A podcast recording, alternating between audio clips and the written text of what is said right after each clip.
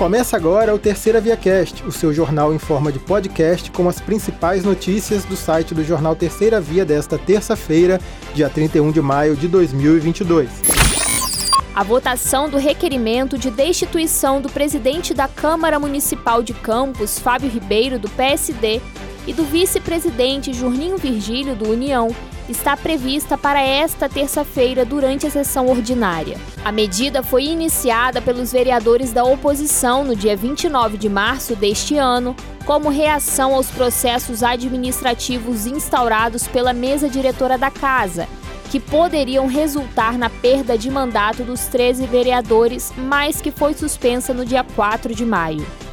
A alegação da oposição para a apresentação do requerimento é de abuso de poder processo de destituição da mesa diretora é estabelecido no artigo 30 do Regimento Interno, que diz o seguinte: o processo de destituição terá início por representação subscrita, no mínimo, pela maioria absoluta da Câmara, necessariamente lida em plenário por qualquer de seus signatários, em qualquer fase da sessão, com ampla e circuncidada fundamentação sobre as irregularidades imputadas. A votação não havia acontecido até a gravação deste podcast.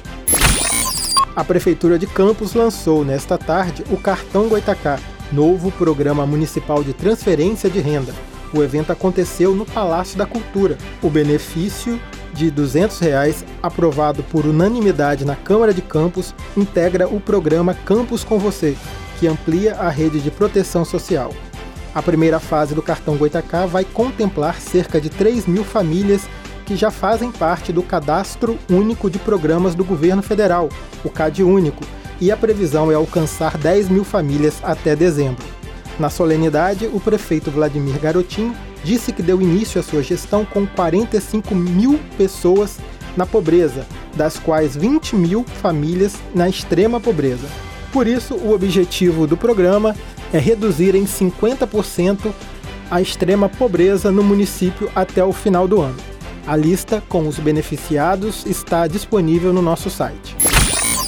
O município de Campos vai contar com mais de 10 milhões de emendas parlamentares para investimentos em procedimentos de alta e média complexidades, como cirurgias, asseguradas pelo deputado federal Cristino Áureo, que fez o anúncio nesta terça-feira em reunião com o prefeito Vladimir Garotinho.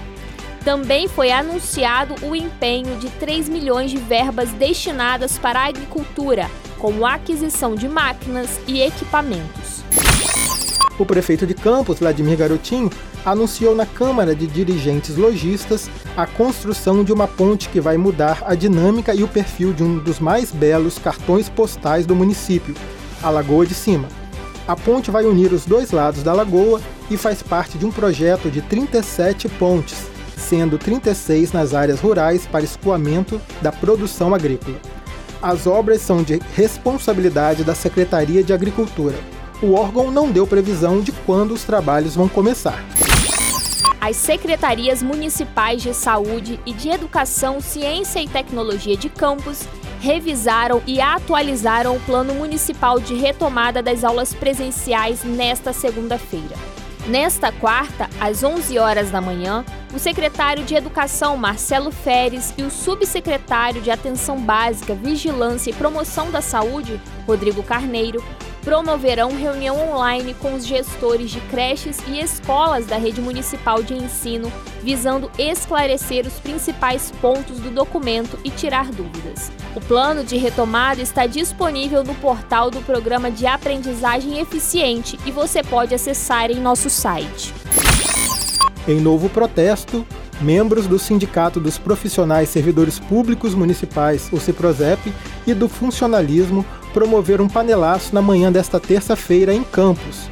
O ato aconteceu em frente à Secretaria Municipal de Fazenda, na rua 13 de Maio, na área central.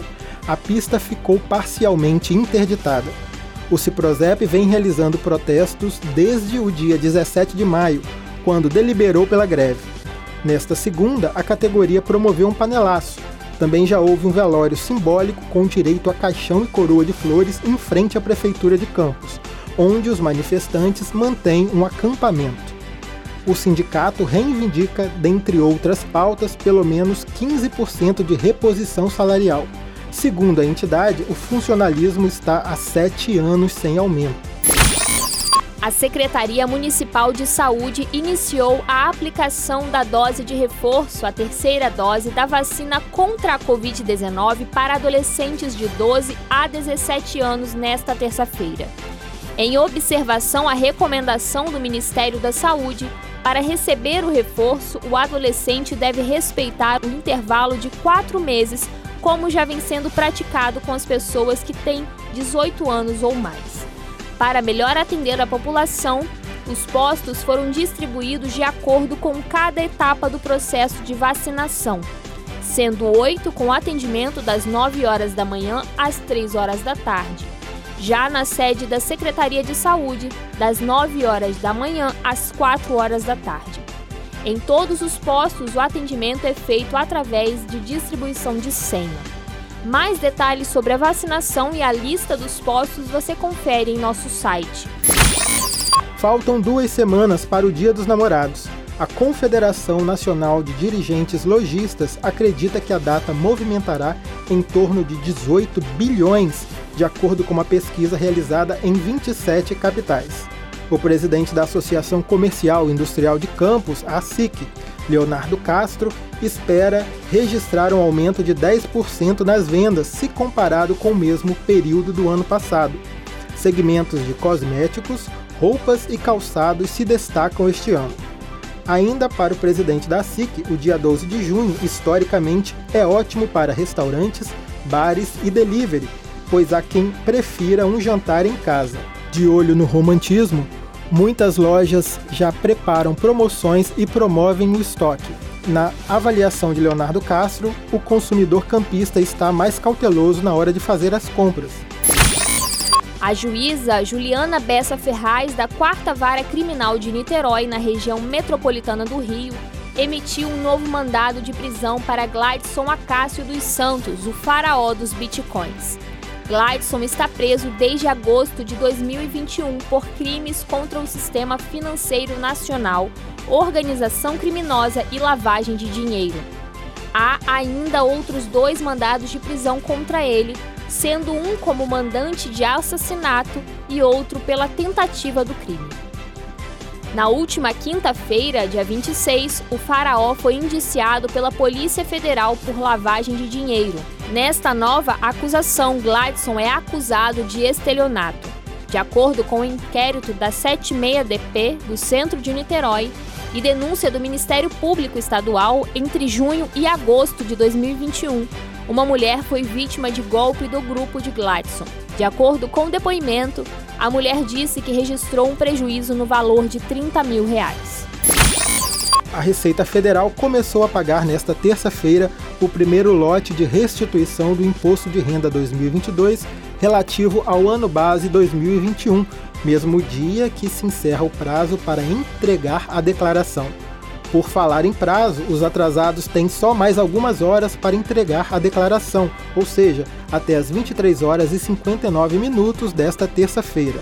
Neste primeiro lote de restituição, mais de 3 milhões 380 mil contribuintes vão receber cerca de 6 bilhões e 300 milhões de reais ao todo. As consultas ao lote foram abertas no dia 24 e estão disponíveis no site da Receita Federal. Quer saber mais detalhes sobre estes e outros assuntos? Acesse o nosso site, o jornalterceiravia.com.br e também as nossas redes sociais. Te esperamos aqui para o próximo Terceira Via Cast.